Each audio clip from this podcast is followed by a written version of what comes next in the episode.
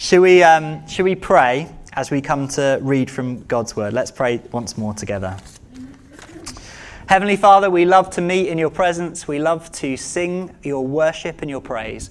We also love to read your word and hear from you. And Lord, I pray you would speak. Speak to our hearts. Reveal yourself to us during this time.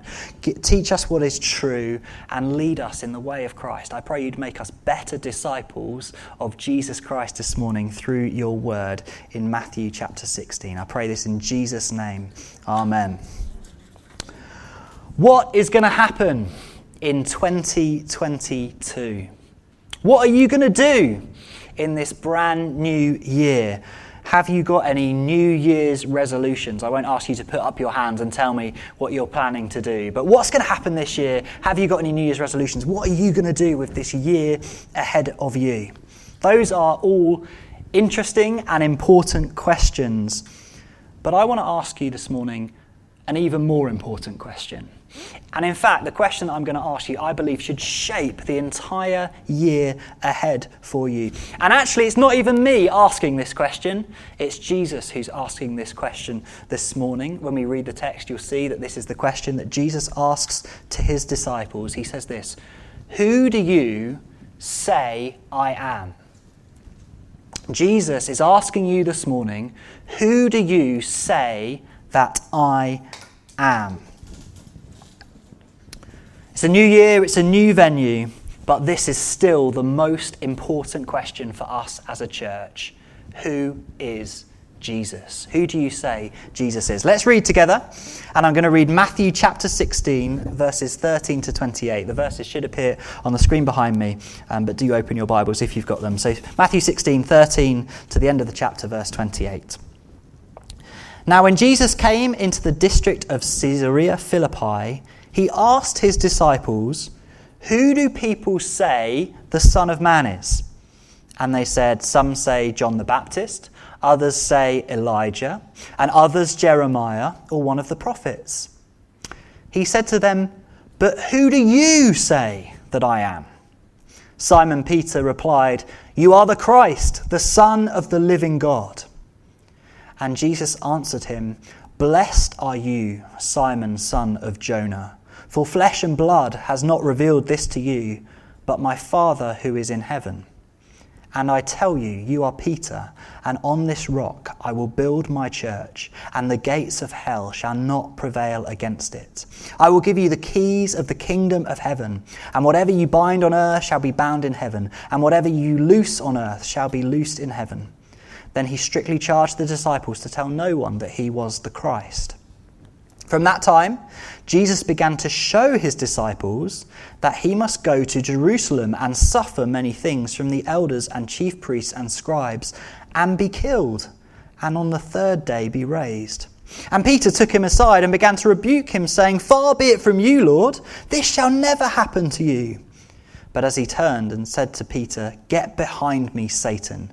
You are a hindrance to me, for you are not setting your mind on the things of God but on the things of man. Then Jesus told his disciples, If anyone would come after me, let him deny himself and take up his cross and follow me. For whoever would save his life will lose it, but whoever loses his life for my sake will find it. For what will it profit a man if he gains the whole world and forfeits his soul? Or what shall a man give in return for his soul? For the Son of Man is going to come with his angels in the glory of his Father, and then he will repay each person according to what he has done. Truly I say to you, there are some standing here who will not taste death until they see the Son of Man coming in his kingdom.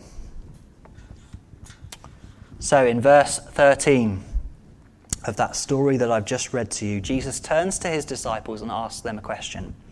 Who do people say the Son of Man is? And Jesus is speaking about himself. The Son of Man is a title that he liked to use to describe himself. So he's saying, Who do the people say that I am? And the disciples respond, Well, some say you're John the Baptist. Some say you're the prophet Elijah. Some say you're the prophet Jeremiah. In other words, the people were seeing Jesus teach, seeing Jesus do miracles, and the people were saying, Oh, this must be a great teacher. This must be a great prophet from God. That's what the people were saying. But then Jesus ask them a more direct question, a more important question, really.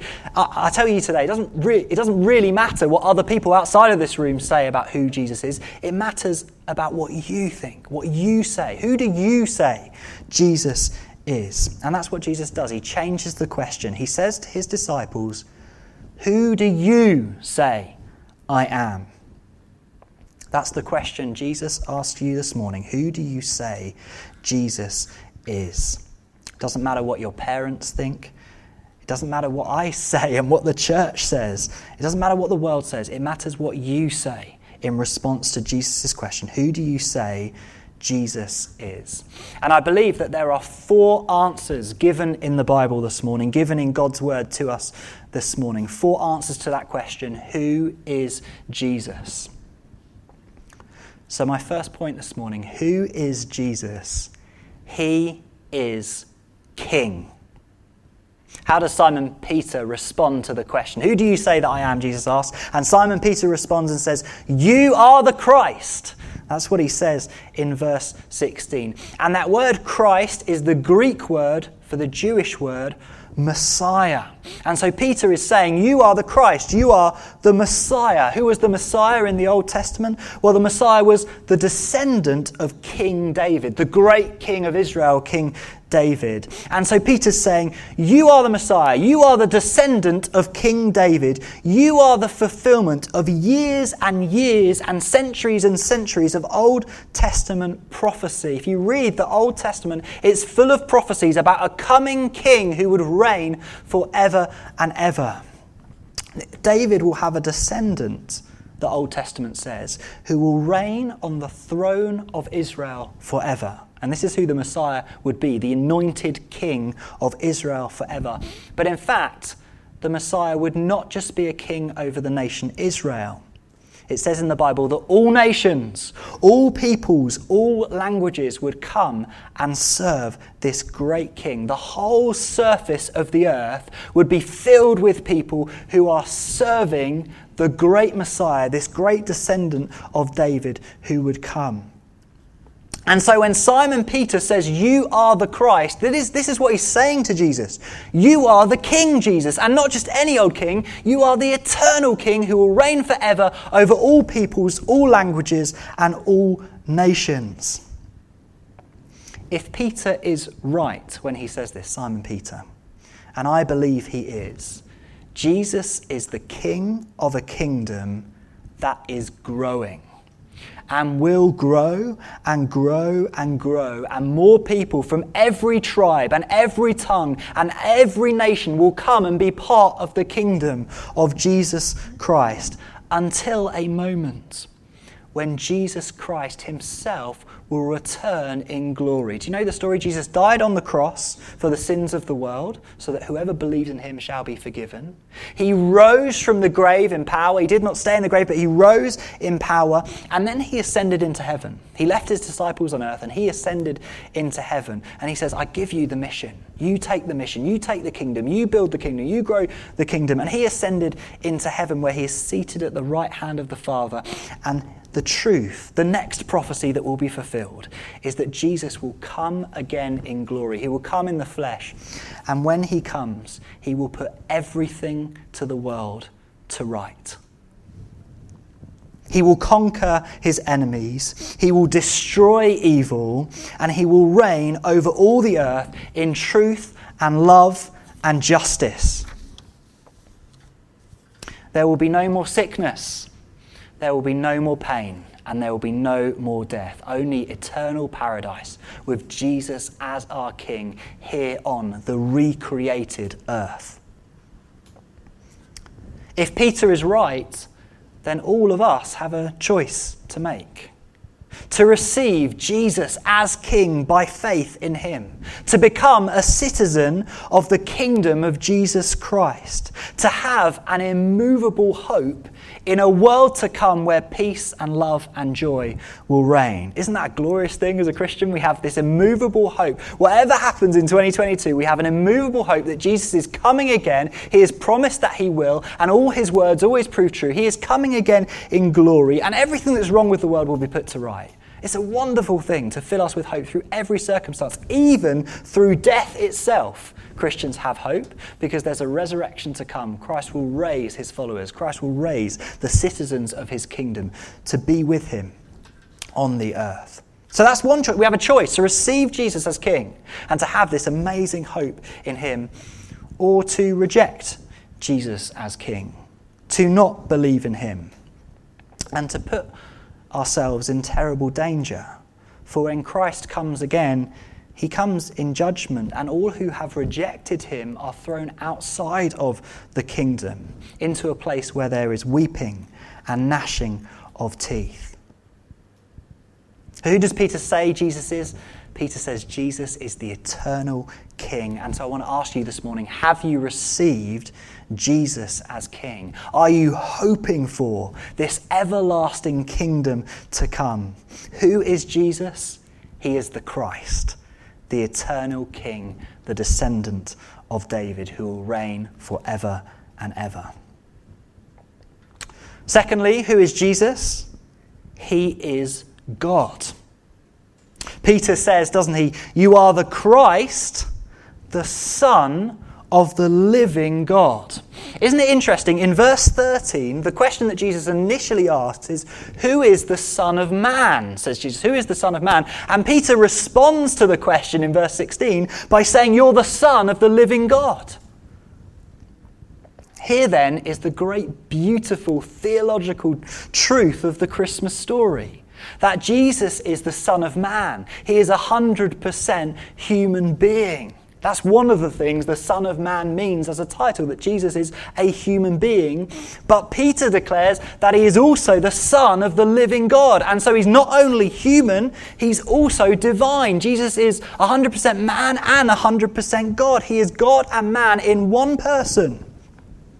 And that's what we celebrate at Christmas time, isn't it? It's Jesus Christ, the Son of the living God, the divine Son of God, being born in human flesh, being born a baby and laid in a manger, an animal's feeding trough in a stable or wherever this manger was.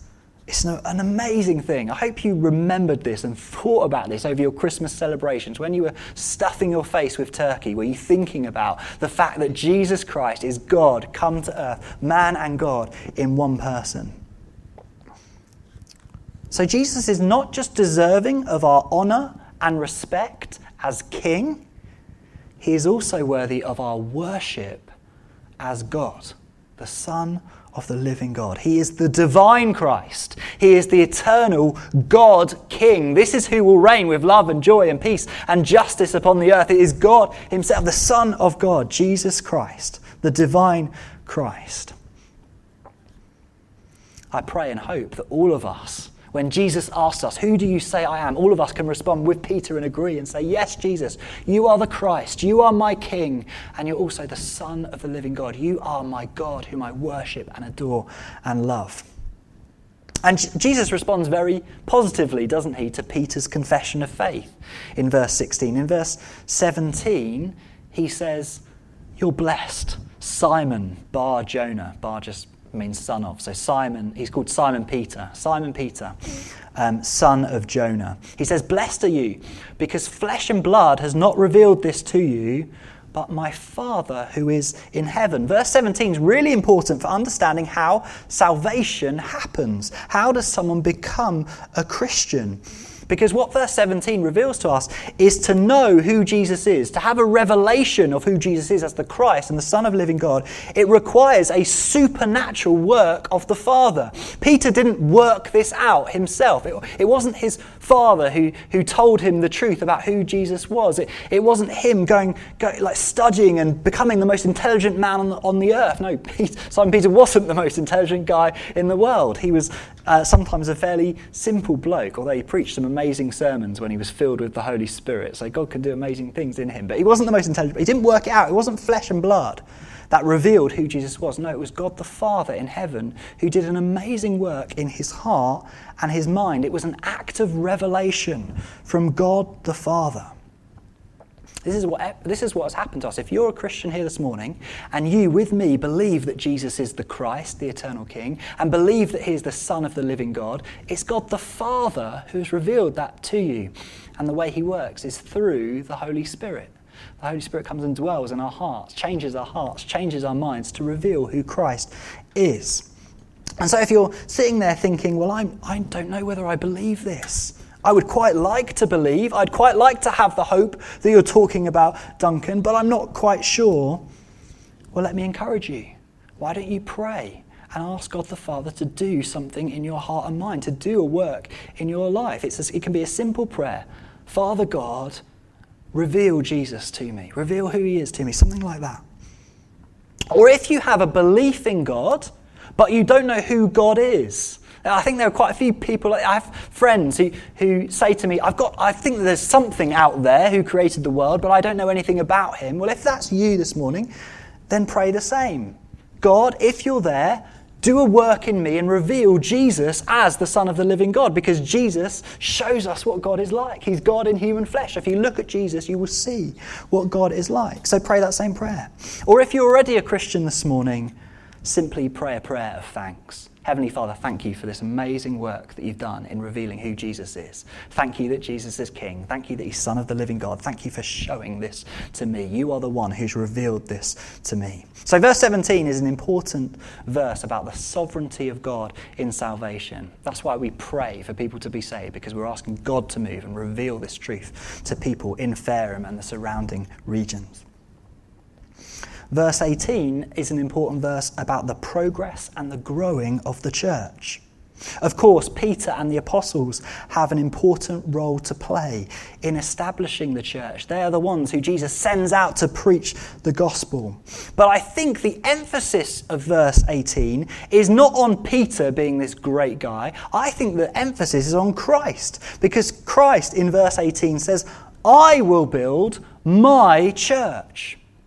Yeah, he's going to use Peter. Yeah, he's going to use the other apostles to go out and do great things. But it's Christ, it's Jesus himself who builds the church. And it's his church. The church belongs to him. I believe the rock on which the church is built in verse 18 isn't Peter, but Christ himself. It follows a declaration of his identity.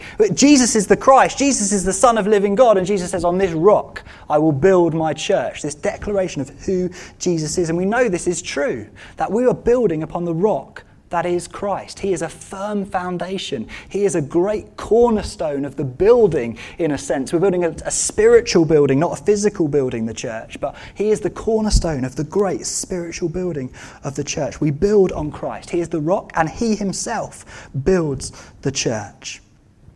Isn't it amazing? Jesus says, I will build my church, and the gates of hell shall not prevail.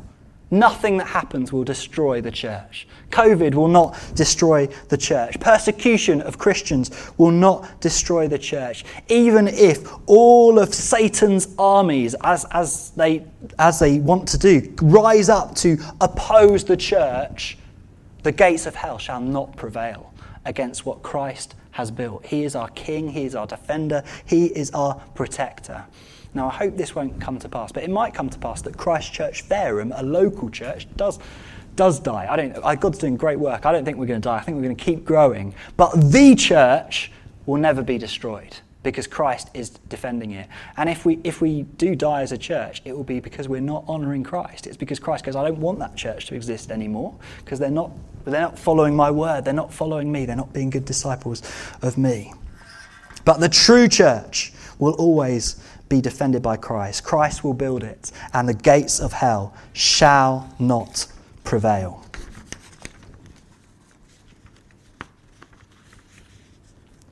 It's kind of a triumphant moment in this conversation, isn't it? When we get to the kind of verse 18, verse 19.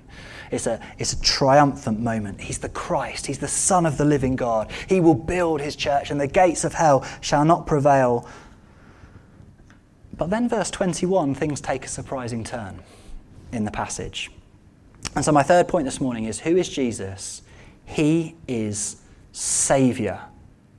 Think of the heights of verses 16 to 19. Jesus is the Christ. Jesus is God the Son. He is the King everlasting. He's the builder of the church. He's the conqueror over hell.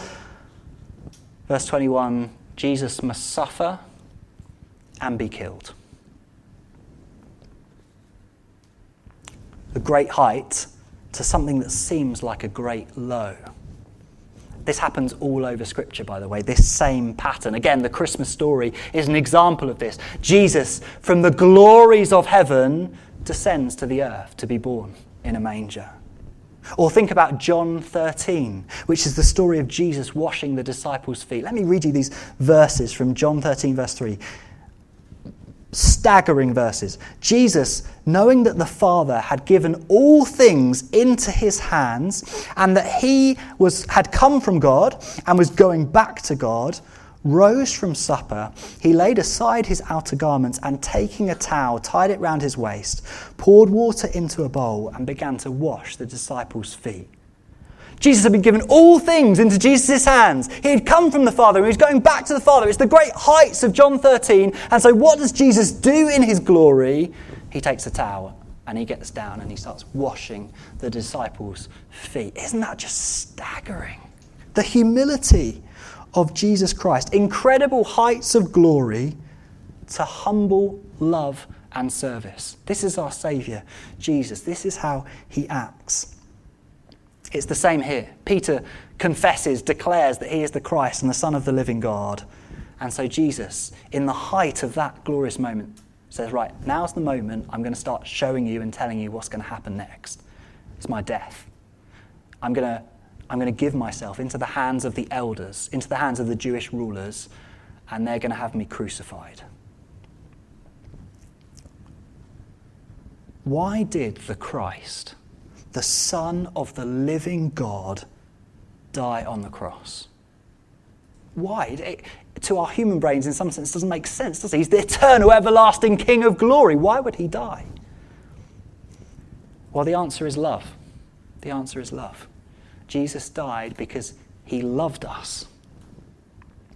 None of us were fit to be part of the perfect kingdom that Jesus was building we would all have brought our sin and our selfishness and our pride and our lies and the things that aren't quite right in our lives into that kingdom, thereby making it an imperfect kingdom. We needed forgiveness for the things we'd done wrong, and we needed healing so that we could enter this glorious kingdom that Christ is building. And those things, forgiveness and healing, are only available through the cross of Christ.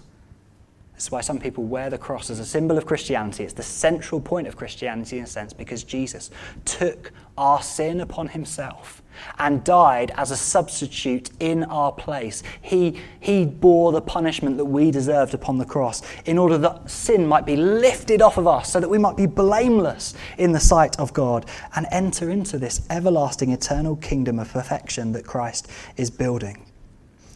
He died because he loved us. He died to save us. So Christ is not only King, He's not only God, He is also Saviour through the cross. I love the humility and the love that Christ showed. Fourthly and finally, according to this passage, who is Jesus? He is leader. Have a look at verses 24 to 26 which begin, Then Jesus told his disciples. In fact, if you look at the passage, you'll see that in verse 13, it starts with Jesus asked his disciples. Then in verse 21, Jesus began to show his disciples. And then here in verse 24, Jesus told his disciples. So I've, I've um, written this sermon as though it's all about who Jesus is, and it is all about who Jesus is, revealing who Jesus Christ is. But I could have also written this sermon in a different way because this sermon is about Jesus speaking to his disciples, teaching his disciples what discipleship is. What does it mean to be a disciple of Jesus Christ? That's why he's asking them a question. That's why he's showing them what must happen. That's why he's teaching them and telling them what's going to happen. It's Jesus and his disciples. What does it mean to be a disciple of Jesus Christ? Well, this this passage answers the question. Well, what does it mean to be a disciple of Jesus? have a look at the end of verse 24. It means following Jesus. To be a disciple is to be a learner, a follower. And so when you become a Christian, you know, Christians only used three times in the Bible, but the word disciple is used way more than that. So, you know, we call ourselves Christians, but perhaps we should be better at calling ourselves disciples of Jesus. That's who we are. We are followers of Jesus, we're learners from Jesus. How do you follow Jesus? According to verse 24, this is a challenging verse. How do you follow? By denying yourself and taking up a cross. The cross of Jesus was about sacrificial love. He denied himself comfort and honor in order to be subject to the pain and humiliation and shame of the cross. And what's Jesus saying here in verse 24? My death is an example to follow. Do you want to know how to, do you want to, know how to be a disciple of Jesus? Here's the model of Christian life the moment I gave up my life upon the cross. Jesus' crucifixion is the model of how to be a Christian, how to be a disciple of Jesus. To be a disciple of Jesus, then, is firstly to receive the gift of salvation that Christ offers. We believe in him and receive this amazing gift through grace. But secondly, to be a disciple of Jesus is to imitate our Saviour. To imitate our Saviour. Don't get this in the wrong order, by the way. Don't try and imitate Jesus before you've received the forgiveness and salvation on offer in Jesus. If you do that, you will fail miserably. You'll become a legalist. If you succeed, you'll be full of pride and full of yourself. You think, oh, great, I'm, a, I'm as good as Jesus. I managed to imitate. You won't succeed and you won't, you won't receive salvation. But if you get this in the right order, this is what it is to be a Christian to receive this amazing gift of forgiveness and eternal life, and then say, right, Jesus is so good. Jesus is so loving. I'm going to seek to imitate him all the days of my life, and particularly to imitate him in his death upon the cross. Once you've received this salvation as a forgiven child of God, justified before God, blameless in His sight, knowing that you have an eternal salvation and you're going to enter into this eternal kingdom which Jesus will establish the earth, imitate Him. I want you to meditate on this for 2022. What does denying yourself and taking up a cross look like for you in this year? What does it mean for your time? Well, it means denying yourself things in order to serve and to love others. What about your finances? Denying yourself in order to give generously to those who are less well off than you. What does it look like in your family? Denying yourself in order to love the people, your, your husband or your wife or your children or your father or your mother. What does it look like in your workplace? Denying yourself and seeking to build others up, to raise others up. Isn't that kind of a countercultural way to do work? You know, most of us are on a mission to be the like to raise ourselves up to the highest position we possibly can in our careers. What if we as Christians said, actually, I'm going to deny myself and try and make my team shine around me in order that they would look brilliant? What about in the church? What does it look like to, to deny yourself and take up a cross in the church? Well, surely it means you come for the benefit of others. You come to bless others and love others and, and serve others, and you're involved in, in the week and all the things in order to bless and care for other people in the church. What does it look like in your neighborhood, in your street, to deny yourself and to try and love the people who are living around you? Brothers, sisters, if you have received life and forgiveness from Jesus' death, I urge you to imitate him, denying yourself to sacrificially love others. Don't you want to be like Jesus? He, you know, not in the sense of being the Christ and the Son of God, but I want to be like Jesus in his love and his humility and his service. I look at Jesus and think, that is perfect humanity in Jesus Christ. There's nothing I want more to be his disciples, to follow in his footsteps, to learn from him, and to imitate him in that kind of life. That's what I want for 2022. That's what I'm praying for for myself in 2022 that I would be able to imitate my Savior Jesus. He has rescued me, He's given everything for me. May I give everything in order to love and care for others, denying myself and taking up my cross. Because doesn't Jesus ask a really good question? What good is it if you gain the entire world but forfeit your soul. The joy and the good news of Christianity is that all who believe in Christ, all who receive this amazing salvation and say, I'm going to be a disciple, don't forfeit their souls. They lose their life. They deny themselves here on earth, but they find true eternal life with a hope that will never die, with a relationship with God the Father, God the Son, and God the Holy Spirit, and they will enter into that eternal kingdom. If you seek to deny yourself, to lose your life here on earth, to love Christ, to imitate Him, you will find your life in Him. More joy, more peace, more love for you now and into eternity through following Jesus. So, what will happen in 2022? Christ will reign as King, for he is the divine, everlasting descendant of David. What will happen in 2022? Christ will save people because he's the Savior. He enters into people's life. God the Father supernaturally moves in people's hearts to turn them to believe in Christ. So that's going to happen in 2022 as well. Christ will reign as King, Christ will save people. What will you do in 2022? Well, I would encourage you to imitate your Savior in sacrificially loving the people around you in all your different spheres of life. Wouldn't that be a great, great year? I'm going to pray for us and then we'll um, end our service and go and get some tea and coffee. But let's, let's pray together. Let's pray for this. Lord Jesus, we confess with Simon Peter that you are the Christ, you are the everlasting King. We confess that you are the Son of the living God, the divine one who came to earth to rescue us, and we worship you in our hearts, Lord. We confess that you are the Saviour. You are the humble one who went to the cross in love to save us. And Lord, we, we confess that we have done things wrong, that we need your forgiveness, and we thank you for the cross. Thank you for dying for us so that we might be forgiven and blameless in your sight. We also confess that you are the leader and the one that we want to follow. Lord, make us better disciples of you this year. Increase our love.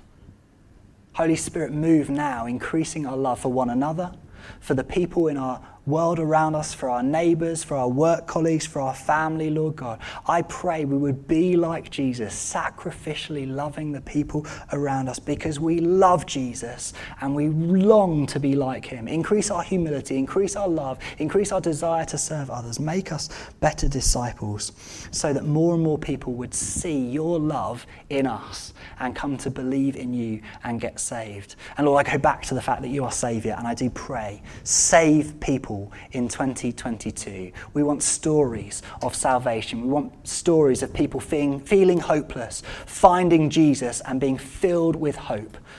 Lord, we want stories of people being lifted up by you out of the difficult circumstances and their struggles and need into a relationship with you, into this hope of the eternal kingdom to come. And Lord, I pray that each of us would also have this great hope stirring and moving in our hearts day after day after day. Lord, we commit this year to you. We thank you for it. And we say, we know who you are.